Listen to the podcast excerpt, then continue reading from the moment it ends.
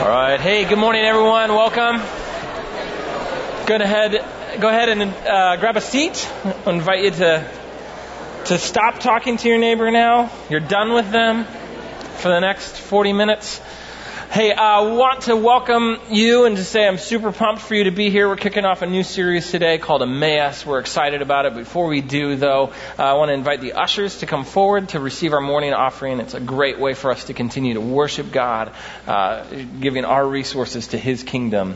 Uh, they're His anyway. So, well, uh, as Dave said, we are excited about what God's doing in this community, and uh, it, it, it's cool to see just the ways that His Spirit is at work among you all. And today, as we launch into our Emmaus series, we want to begin talking about how we actually translate these kind of abstract words into lived reality. And the reality is, getting from here to there is not always easy. So, um, as the ushers are working through the room, let me begin with an observation, uh, and that is this: that community, uh, deep, authentic community. Think of whatever images get stirred up when I say those words to you. What comes to mind, right? Think about that. Community is one of these realities in the North American church that might be one of the most overpromised and yet undelivered realities. Uh, if you have not yet been disappointed by church, you have not spent enough time in church. Okay? Amen?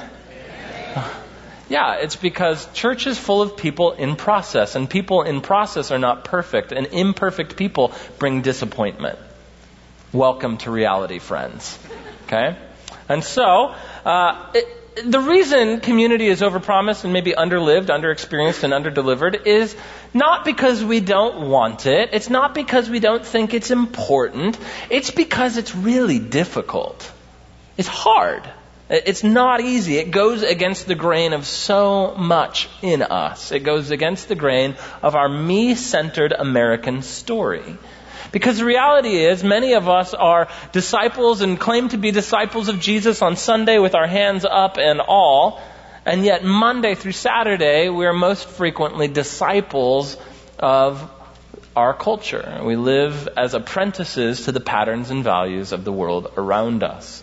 And that story shapes us and our expectations. And so this is, of course, why in Romans chapter 12, the apostle Paul says to the church in Rome, in light of the profound, immeasurable mercy of God in Jesus, do not be, you know what I'm about to say?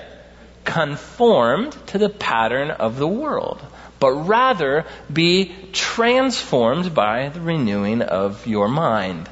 And so Paul invites us to be transformed. And yet, this exhortation as well is difficult, isn't it? This tr- invitation to be transformed uh, is another over talked about, under lived reality for many of us.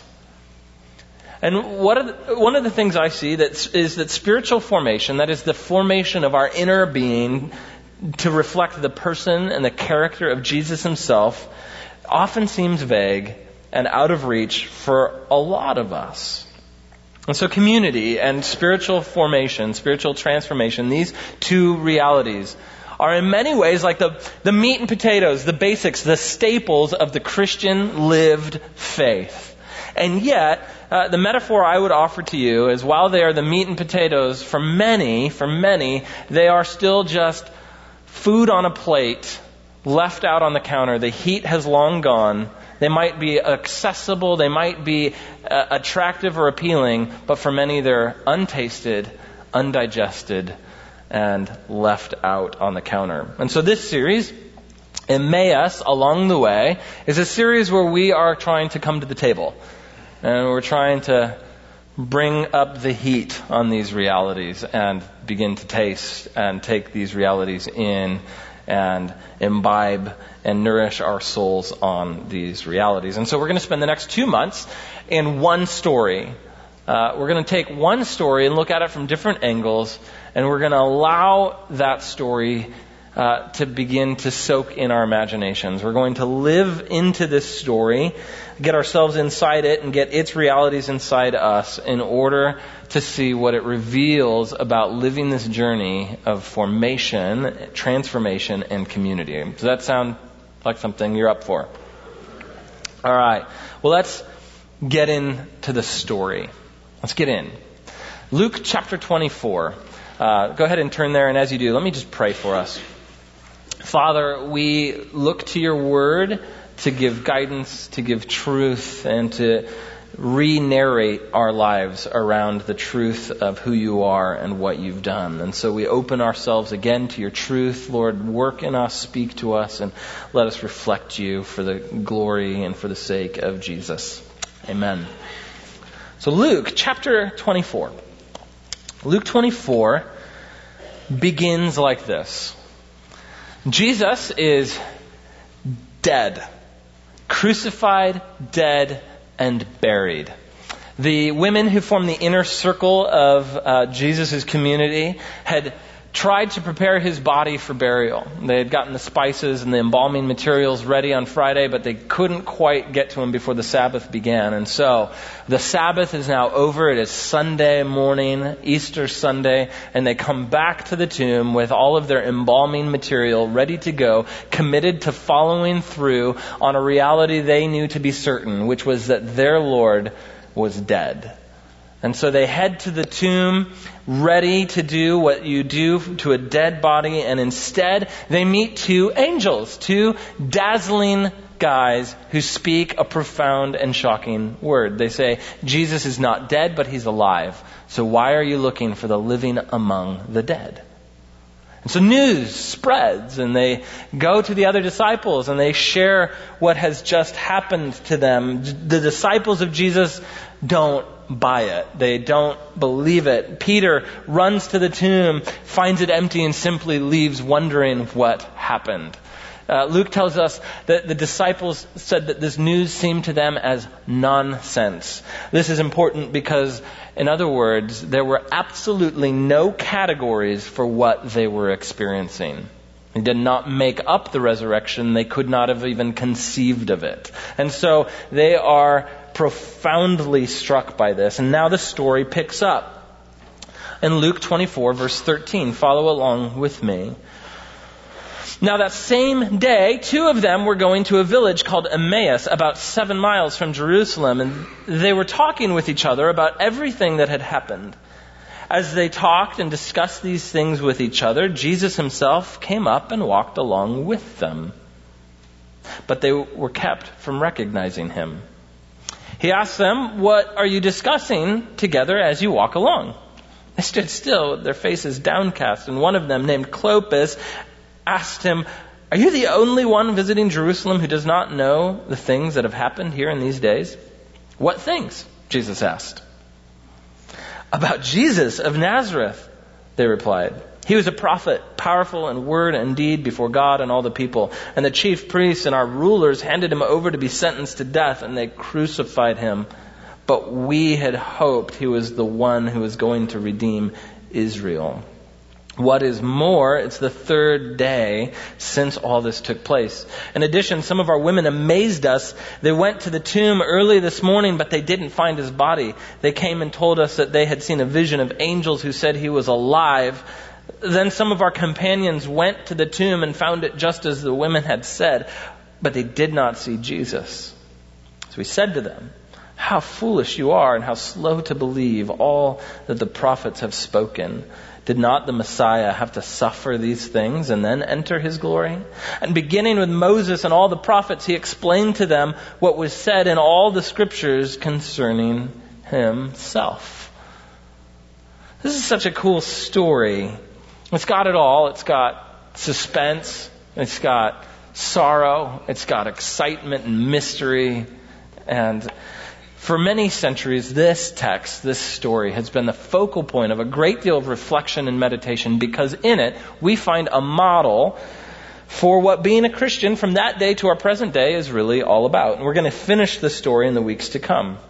It provides a roadmap for us. But today, what I want to do is I just want to focus on the first few verses just to get us started talking about three realities that paint a picture for us of this road, this journey that means community and transformation for each of us. So the three things I want to share this morning are the disorientation of the road, the, the discipline of walking together, and, the, and discovering Christ with, with us along the way. So let's, let's look first at this, this idea of the disorientation of the road. Disorientation is probably too mild of a word for what Clopas and his unnamed friend are experiencing. Luke tells us they hoped Jesus would be the Messiah, the one to redeem Israel. And for a first century Jew, what this means is you hoped that this was going to be the guy who would have a military victory and triumph over the dirty, rotten, pagan imperial powers of Rome. And uh, nation of Israel would be vindicated, free of foreign oppression and occupation, and the Messiah would restore the temple to its glory. Yahweh would rule from the throne of Zion.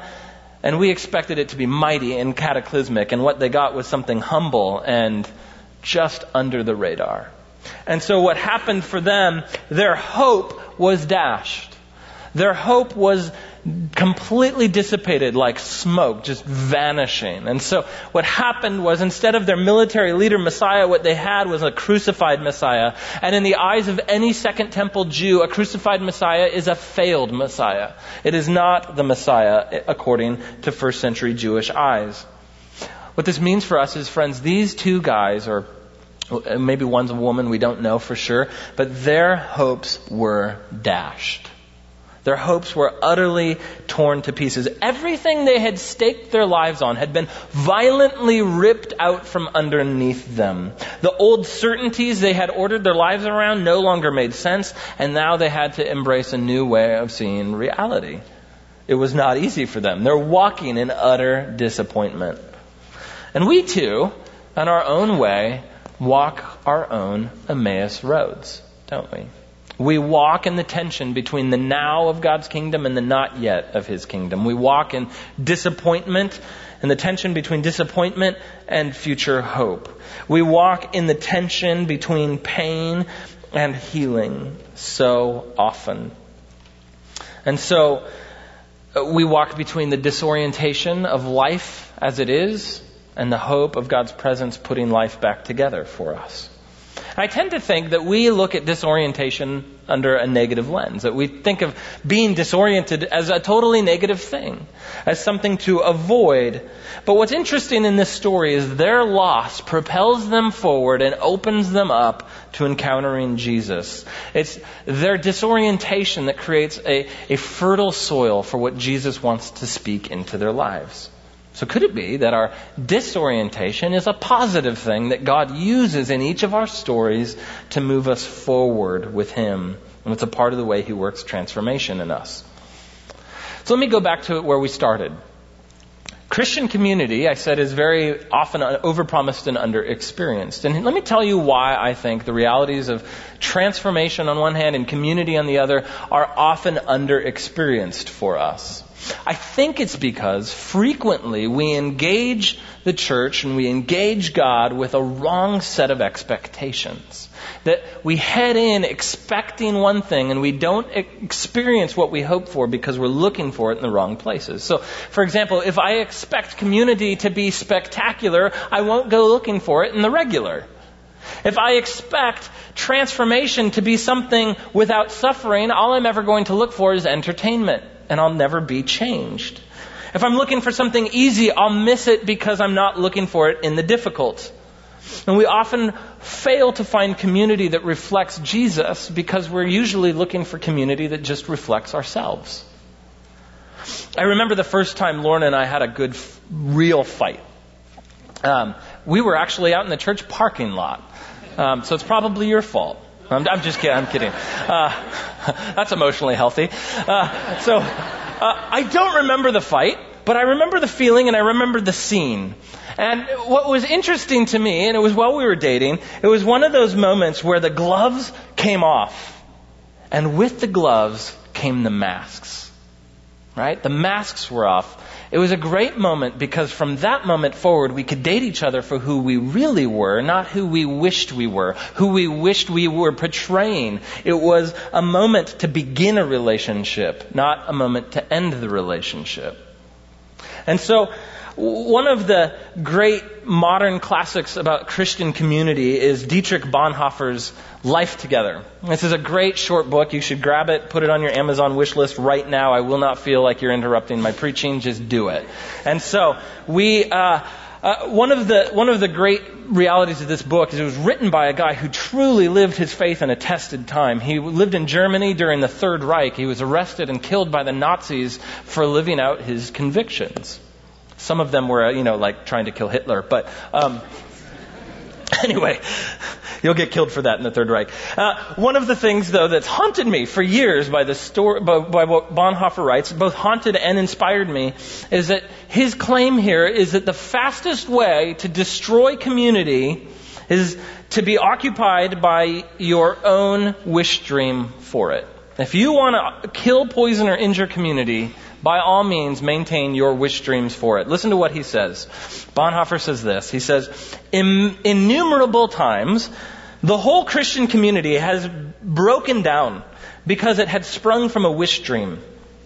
So the serious Christian set down for the first time in a Christian community is likely to bring with him or her a very definite idea of what Christian life together should be and try to realize it. But by God's grace, or but God's grace speedily shatters such dreams.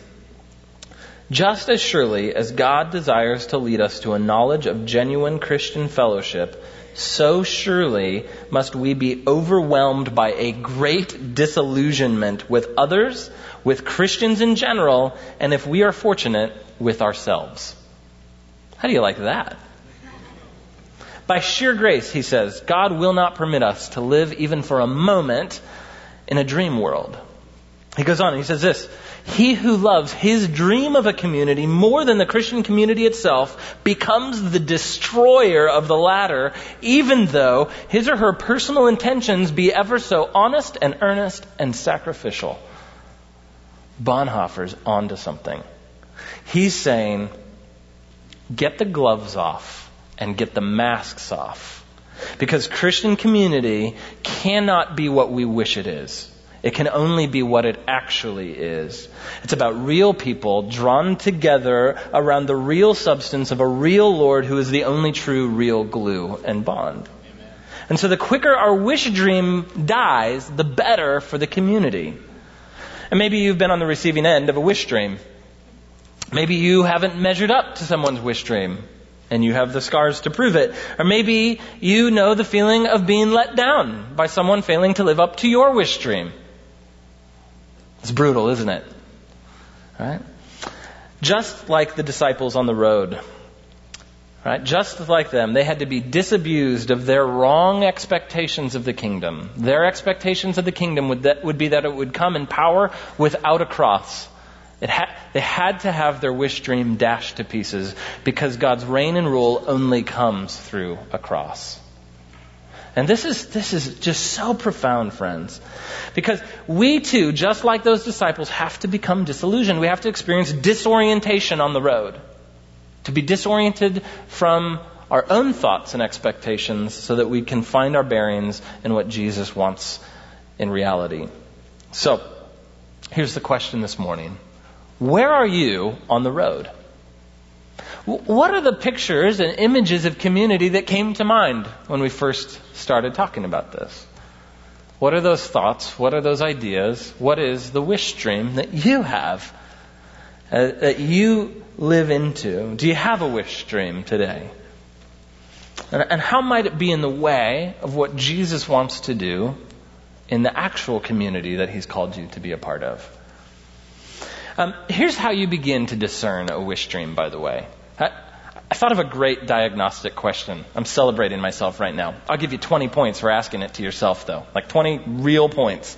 Uh, I don't know what they'll get you, but if you ask this question, 20 points to you. Here's the deal. Ask this question this week, today. If you want to know where you have a wish dream that is an obstacle to actual deep community, here's, here's where you can begin to assess it.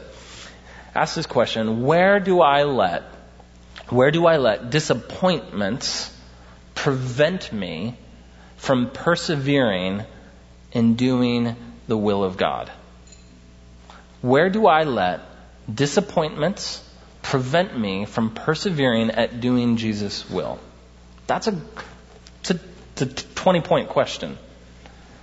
And I promise, the answer, right, behind door number, the answer to that question, you will find incipient wish dreams that prevent you from living into what Jesus calls you to with the actual people around you. And so as we begin to let the wishes for our community dissolve, we can actually begin to love the community for what it is. So disorientation is the first gift of the road. We have to become disoriented so that we can become open to what Jesus actually wants to do. We have to let our, our wrong expectations of the kingdom, of community and transformation, we have to let those fall apart so that way we can be actually aligned with real expectations. You see, if you have expectations of community and it's going to be spectacular, you're going to be disappointed. And Jesus wants you to like have appropriate expectations right, for people. If I have expectations that transformation is going to be like so pervasive and instant, I'm going to give up. I'm going to give up. I'm not going to persevere on a, uh, you know, a, a, on a long road of obedience in the same direction.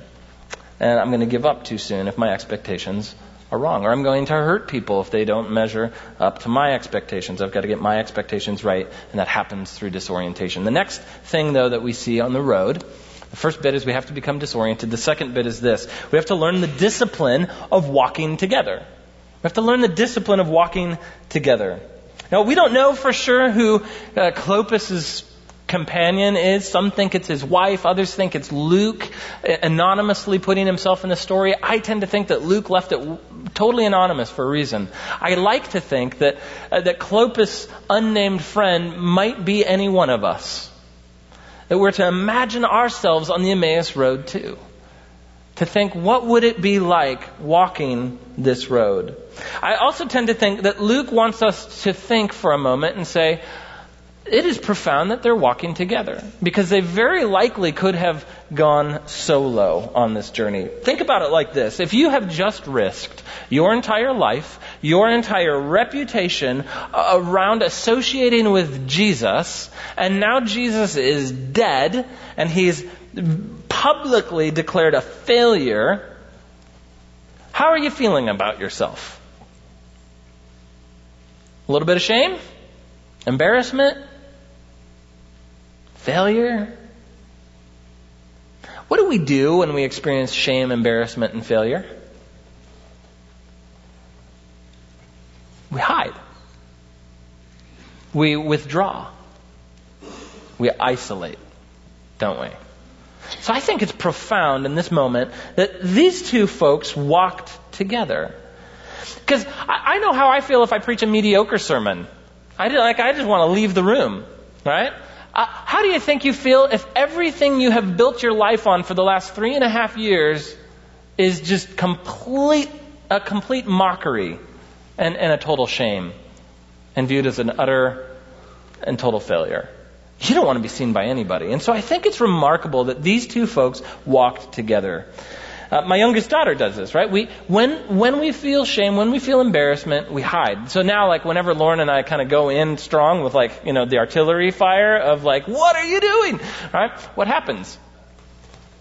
She does this. It's really cute. It's like, I can't see you. I don't have to be corrected if you can't see me. Right? We hide. It's human behavior to hide, which is interesting. So we're, we're learning how to approach her a little more gently.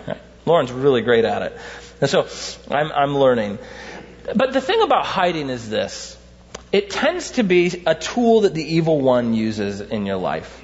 If he can get you to hide, he's got you.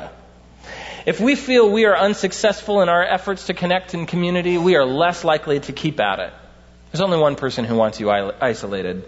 If we feel we are unsuccessful at being transformed in our inner person and character, we are less likely to show other people where we need help. We don't like to show that we need help. We like to show where we're winning, don't we? Everybody likes a winner. That's what we think people want. And so when we show people ourselves, we are afraid. And this is where the gospel meets us, fortunately.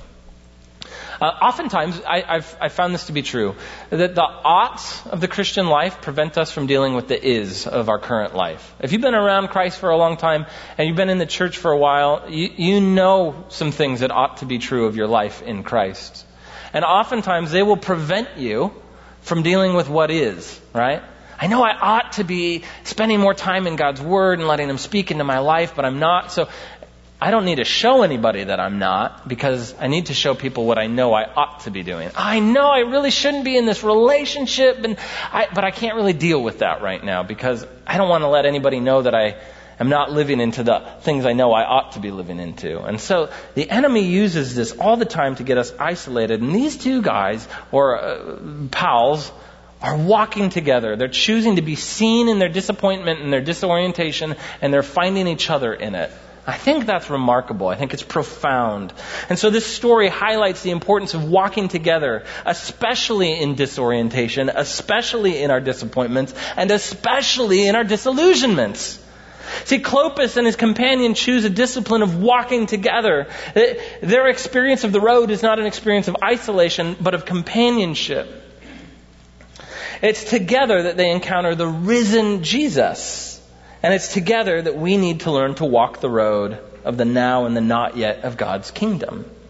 This is why the author of Hebrews in chapter says, 10 says this, Let us consider how we may spur one another on toward love and good deeds, not giving up meeting together as some are in the habit of doing, but encouraging one another, and all the more as you see the day of Christ's return approaching. Why does he say this?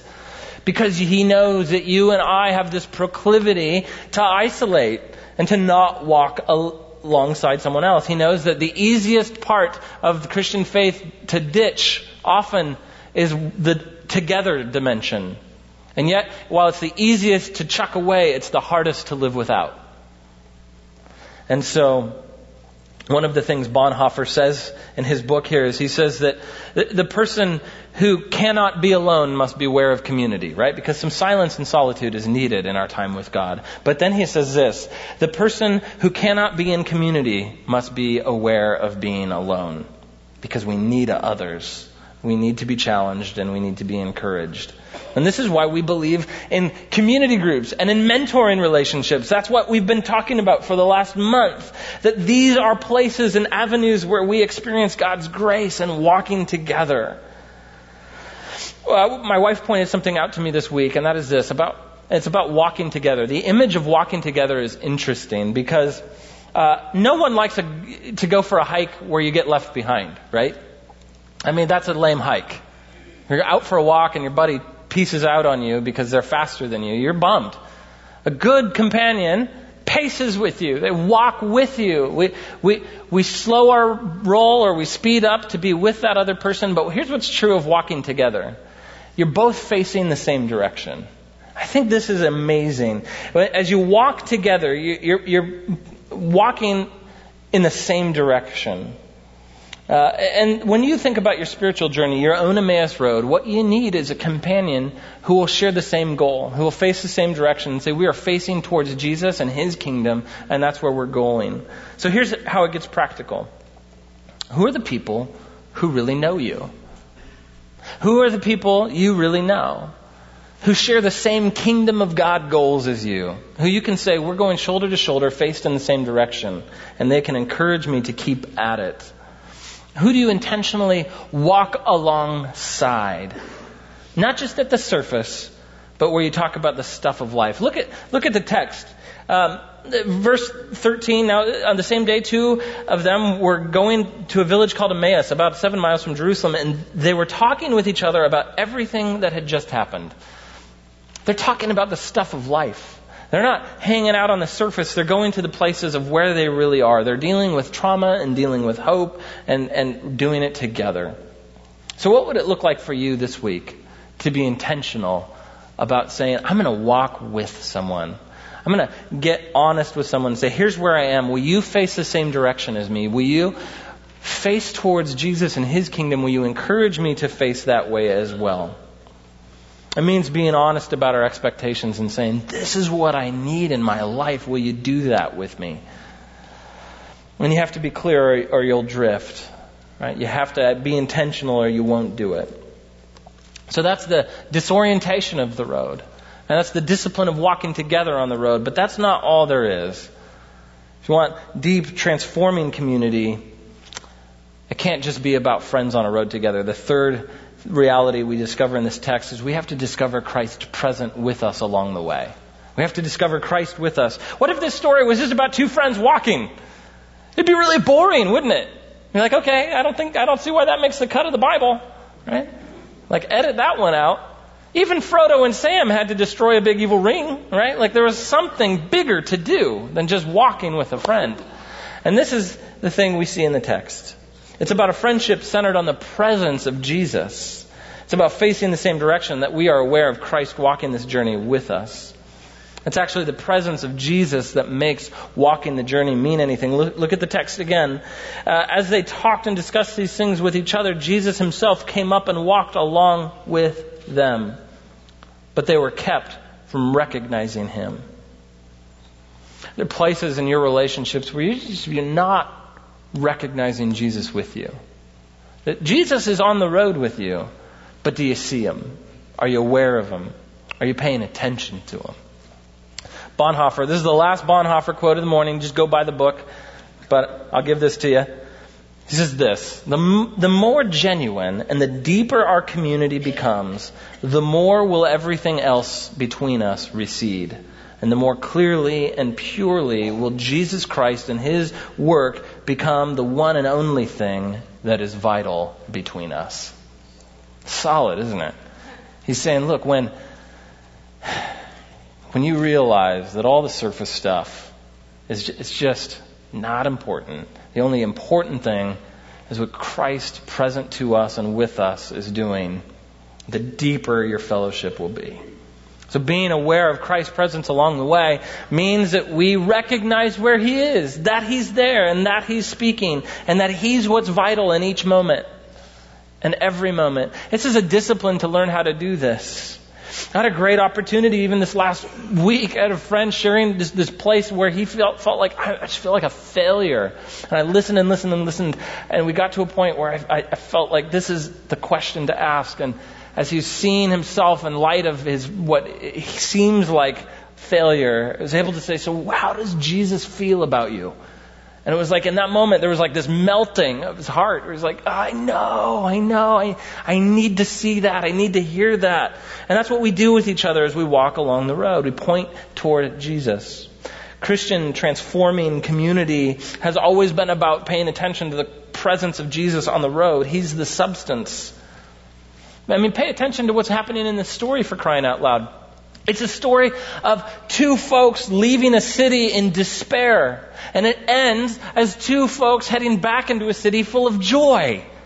What makes the difference? It's Jesus and Jesus alone. Opening up the scriptures to them and breaking bread for them. That's the story. And so in this story, Jesus says they're foolish, they're slow of heart to believe all that the scriptures teach. And I love that. He's saying, this is all about me, by the way. Your lens for reading the Bible is that it all points to me. And so he opens up their minds to show them the gospel, that the Messiah had to suffer and die and then enter his glory. The gospel is always about the cross and the resurrection. That's the good news of what God has done. And so Jesus gospels them on the road, and their eyes are opened at the table where he breaks bread with them. We'll see more about that in the weeks to come. So the journey of being transformed in community is about anchoring our relationship in the presence of Jesus. So how do we do that? Four quick things on how to do that, and we'll take communion. Here is what I want to show you and what I am learning myself along the way. How do we discover Christ present with us? The first thing is we have to learn, have to learn to allow the scriptures to guide us. We look to the scriptures to guide us. I love what Jesus does here. Jesus himself comes alongside, he's present with them, but what does he use to open their eyes to him? The scriptures. He doesn't just kind of like drop in and say like, hey, what's up? I'm Jesus. Glory. Right? No, he opens up the scriptures. Pay attention to how Jesus shows up. He shows up and he says, look at me here. Here in the book.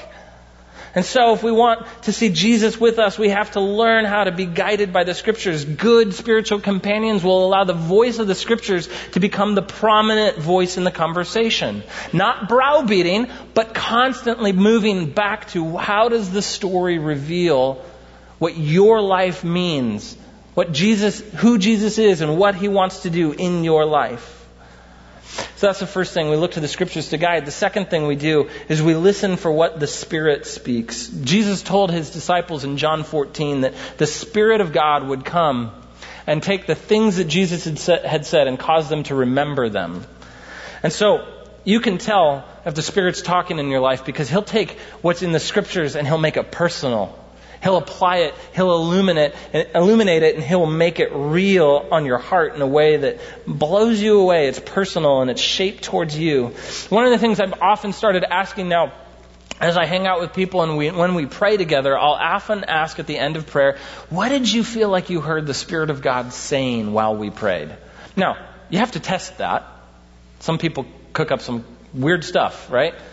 I think it was this. Ah, does that sound like God?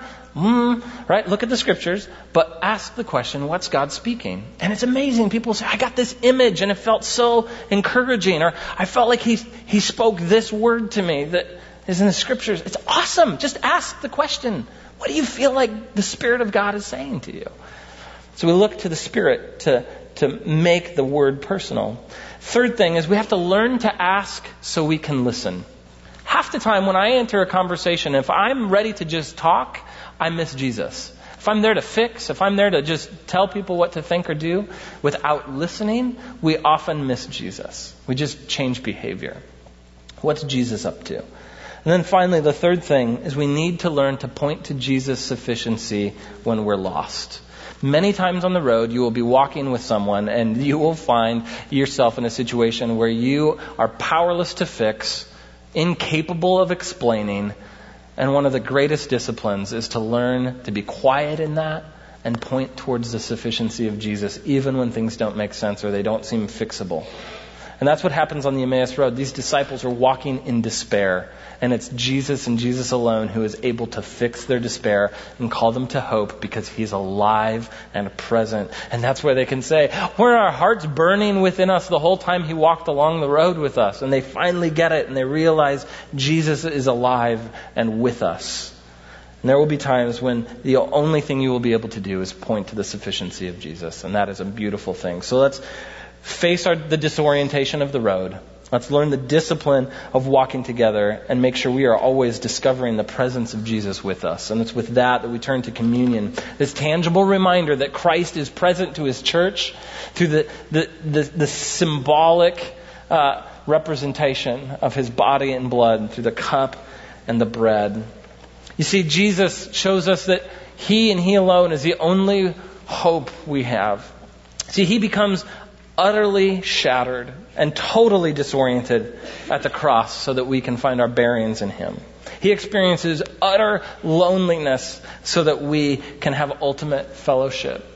And it's in the cross of Christ that he loses the sense of God's presence so that we can never lose God's presence. So we go to the table to celebrate that reality, that at the table we find the substance and the hope of our lives. Let's pray. Lord God, we thank you for all that you speak to us through your scriptures. We thank you for the bread that symbolizes your body given for us, that makes us one body in you. And we thank you for the cup that symbolizes your blood, that atones for sin and cleanses us forever, making us your sons and daughters, utterly spotless and blameless before you. So as we grab hold of those things and take them in, we declare again that our trust is in you and in the, in, in the name and lordship and work of Jesus. And we are your people in your grace. In Jesus' name, amen.